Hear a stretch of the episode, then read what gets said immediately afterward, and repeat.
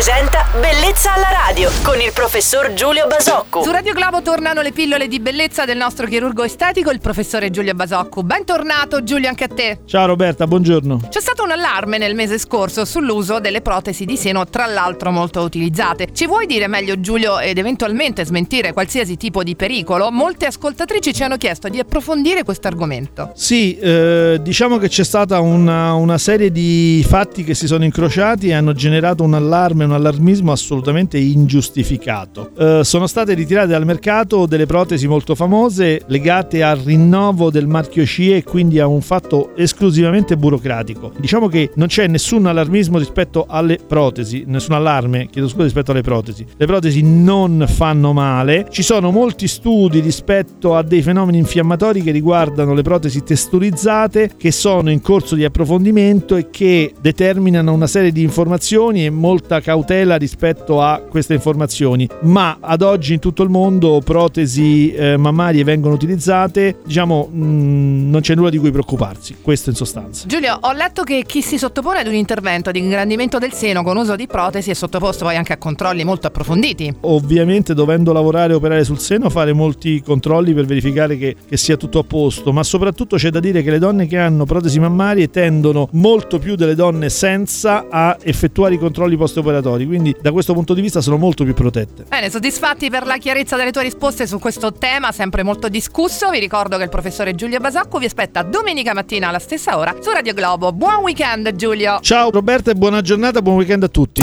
Bellezza alla radio.